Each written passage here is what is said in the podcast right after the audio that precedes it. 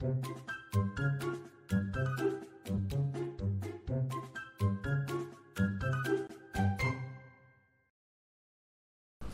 大家好，欢迎收听《给个说法》，我是德意法律事务所林小编。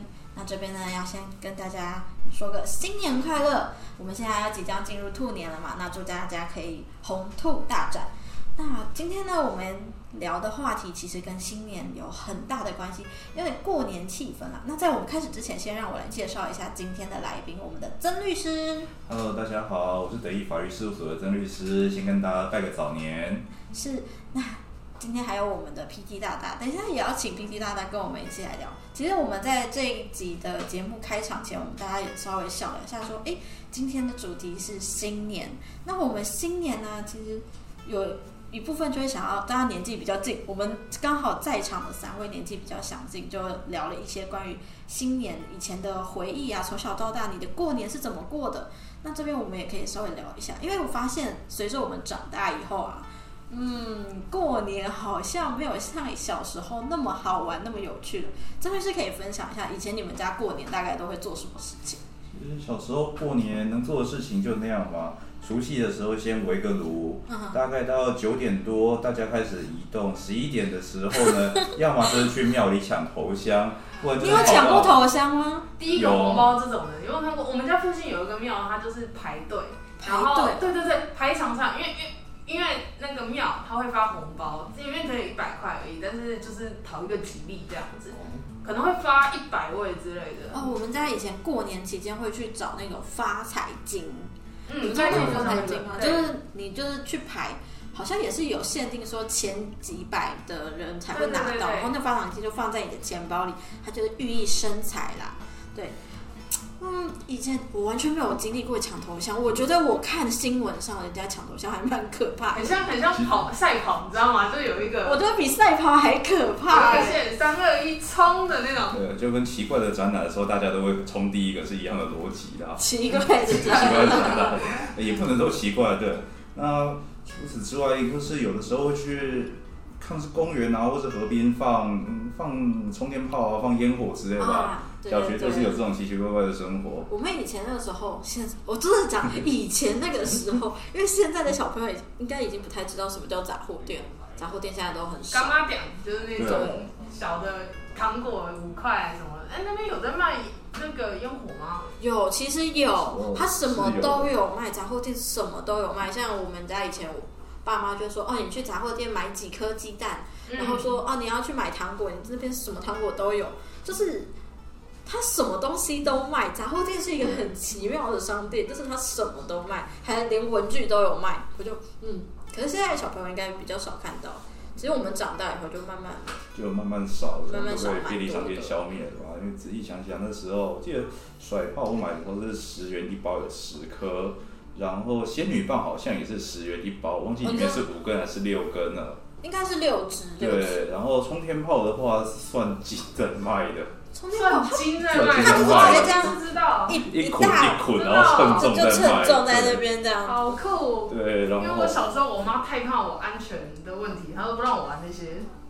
哦，不行，这个这是要这就是要玩，那小时候就是要体年的回忆验啊。这样子，对啊，然后就会提一桶水，家里大人就会提着一桶水，嗯然后可能阿公啊，尤其是爷爷奶奶才会带小朋友去玩那种东西。嗯，爷爷奶奶就会手上一大包什么那个什么烟烟哎那个什么冲天炮啊、蝴蝶炮啊、仙仙女棒啊，全部就那样一大袋，然后另外一个人提着一桶水，然后嗯，就去附近家里附近的空地，就以前外婆家那种乡下，乡下就空地比较多，然后我们就在空地里面玩，我觉得那真的超有趣的。嗯，我觉得回忆可能就来自这边愉快的回忆。没错没错，可是现在比较少了，为什么？现在好像连河滨公园都没办法这样玩了。其实应该还源头还是在，毕竟爆竹里面是有火药成分啊，所以它本身就具有一定危险性在。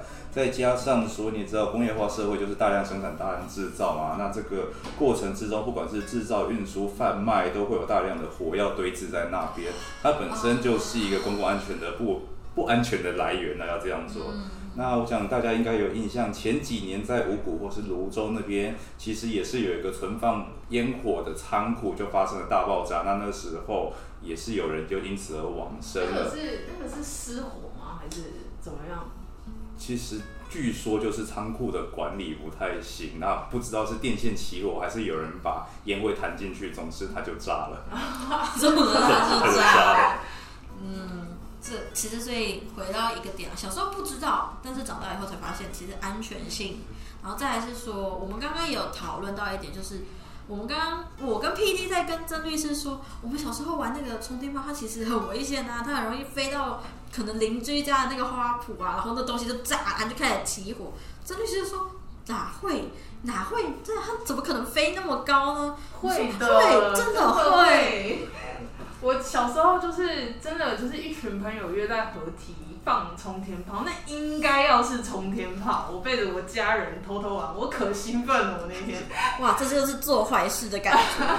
啊，对，愉愉快的回忆也来自于偷偷玩。嗯然后反正就是你点完之后，它往往上飞的时候，它突然给你来，可能是因为我有我觉得是因为有风，会不会是因为有风？然后转向，对，它直接给你一个大转弯，然后直直往隔壁就是住户，就是临近住户的那个方向方。向，直接窜到那个窗户那边。还好他窗户是关着的，不然就进去了。哦，我记得还有，我以前也有遇过是那个冲天炮，其实你明明就把它架好，可是不知道为什么它就是点了以后，它的方向就开始乱跑，然后大家全部人都很紧张，就说我刚刚明明不是这样放的，飞到别人家去了？嗯，他真的飞到别人家去，超可怕，而且人家还超生气，因为他突然听到他的庭院里面乒乒乓乓，然后就冲出来，然后我们一群小孩就这样被追着骂。我突然觉得小时候玩的好像太哈扣了一点，这样。因为冲天炮其实你如果把那一只竹子改短一点的话，它的飞行方向会更不稳定。那有再狂一点的话，你可以把好几根冲天炮绑在一起，飞出去的时候会更有震撼力量。我只能说小男生的想象力是无限的。所以小男生也最皮啦。对，我也试过，好像把两三只冲天炮装在同一只竹竿上面，让它看会飞更远一点。嗯嗯，事实证明炸在身上还蛮痛的，它飞回来炸。你这你被炸炸过过，就飞回来了，就跟你讲说不要这样玩吗？对，对，所以其实我们现在回顾，小时候觉得这是有趣啦，然后可是现在长大以后发现，幸好当时没有出大事，嗯，真的是庆幸当时当时没有出大事，因为这种状况其实严重的话，就是人家家我们可能就烧毁了一栋房。哎、我想问一下，那假如没有烧起来，会有什么责任吗？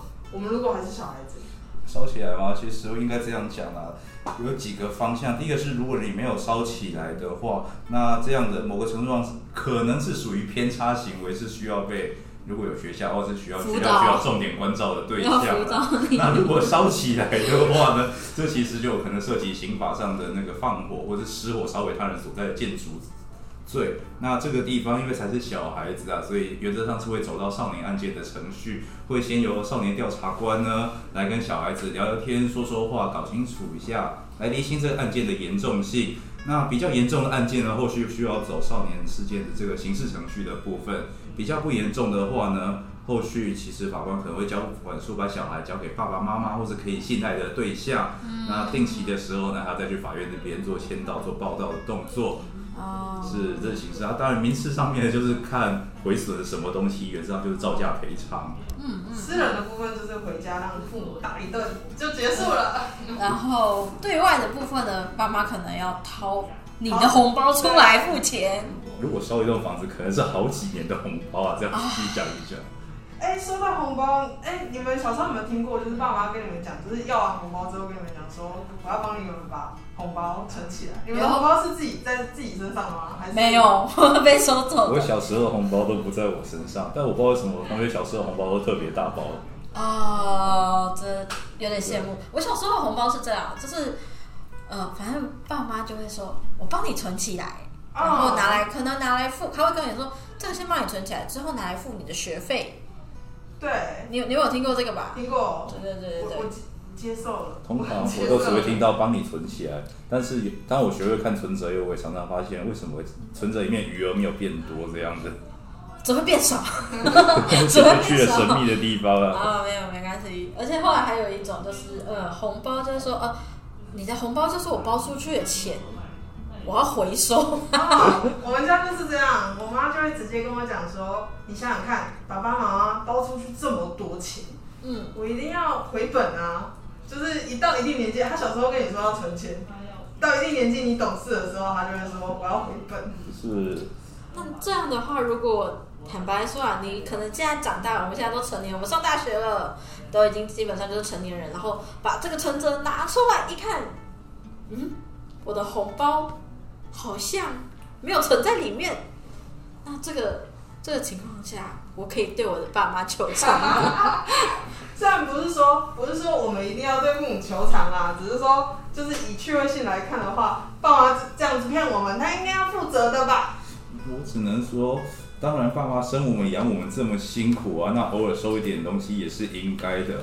那我们今天就是单纯就法论法，纯粹是一种开玩笑的方式来做分析的话，没错没错。哦，那其实因为刑法上诈欺罪的核心规定其实是用诈术，就是告知不实的资讯，让他人信以为真而交付财物。所以如果放在这种妈妈帮你存起来的话，就很明显是妈妈说出了，妈妈会帮你存起来这样的不实资讯，从你这你信以为真拿你红包钱交给妈妈，所以妈妈取得了你的红包，但她最后没有存进去，这算是某种期待利益吗？我觉得这就是单纯的刑法诈欺的问题而已，这有什么期待力？妈妈的期待力逻辑上不是应该是等到我们长大之后，有一天我也会包妈包红包给妈妈吗？对啊，对吧？逻辑上应该有一天长我长大，我现在有能力包给妈妈了。啊，曾律师有包给妈妈吗？有啊，还蛮大一包的，但是我不会让他生气的，我会给他让他自己去存。没有，他拿到红包，他自己想要怎么花就是他的快乐。对，所以其实好，我们讲我们真的是开开玩笑啦，但后来我突然想到，我们以前有一个新闻，我不知道大家有没有看到，就是关于爸妈拿走红包是不是合法的这件事情。其实更多来说，这边要稍微宣导一下，就是因为父母本来就可以帮你管理未成年子女，他可以帮你管理你的财产的使用跟收益等等的。而且，如果爸妈的确就是为了你自己本身的一些生活所需，他使用这个红包，其实没有问题啦。其实对未成年人的财产管理核心还是在于说，到底是不是为了未成年子女的最的利益来做运用啊？对那如果爸爸拿了钱帮小放进小孩的户头，或是用在小孩身上，那其实争议都是不大的。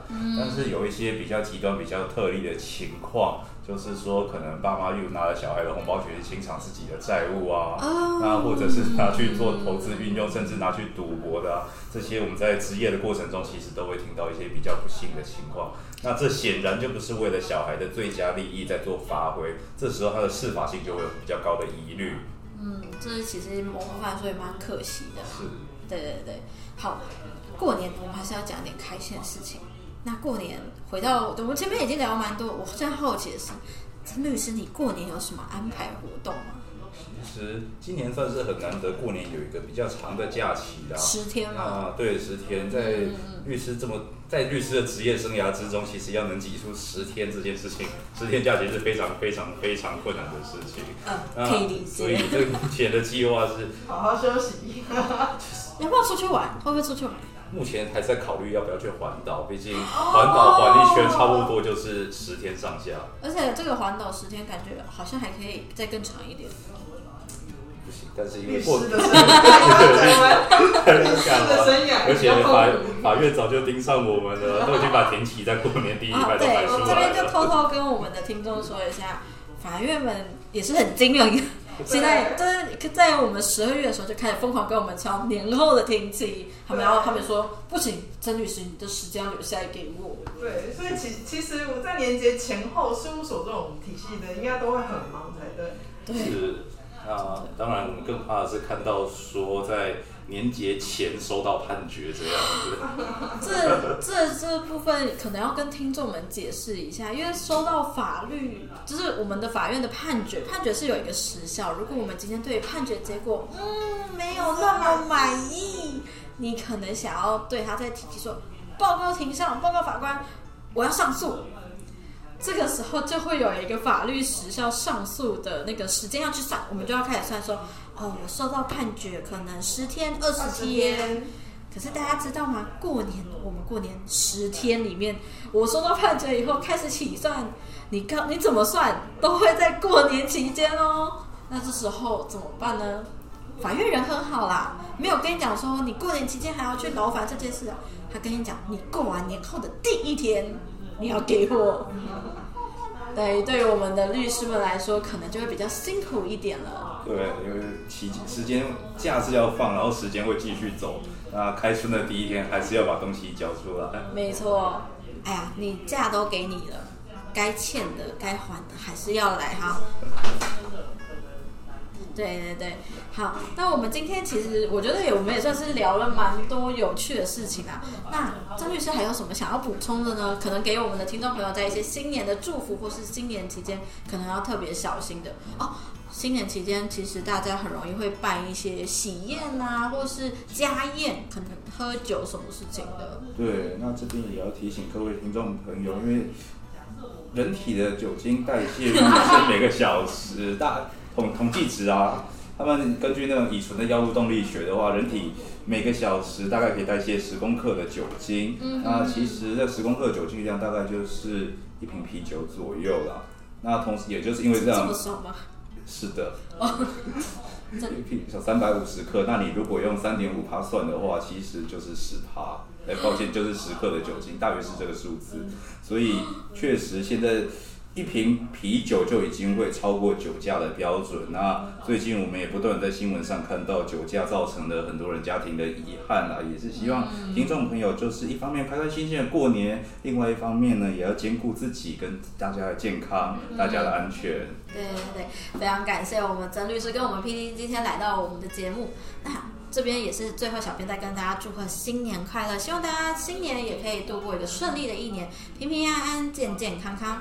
那我们就到先到这里结束了。如果你喜欢或想听更多律师的分享，欢迎大家关注“给个说法”，关注我们的 YouTube 频道，会有字幕版的 Podcast 可以看。如果你有其他法律问题想咨询，也欢迎 Google 搜寻“德意法律事务所”来电询问。我们每周五晚上九点半在 Podcast YouTube 平台与你们再次相会。我是林小编，我是曾律师，菲菲，谢谢您收听“给个说法”，我们下次再见，拜拜，拜拜。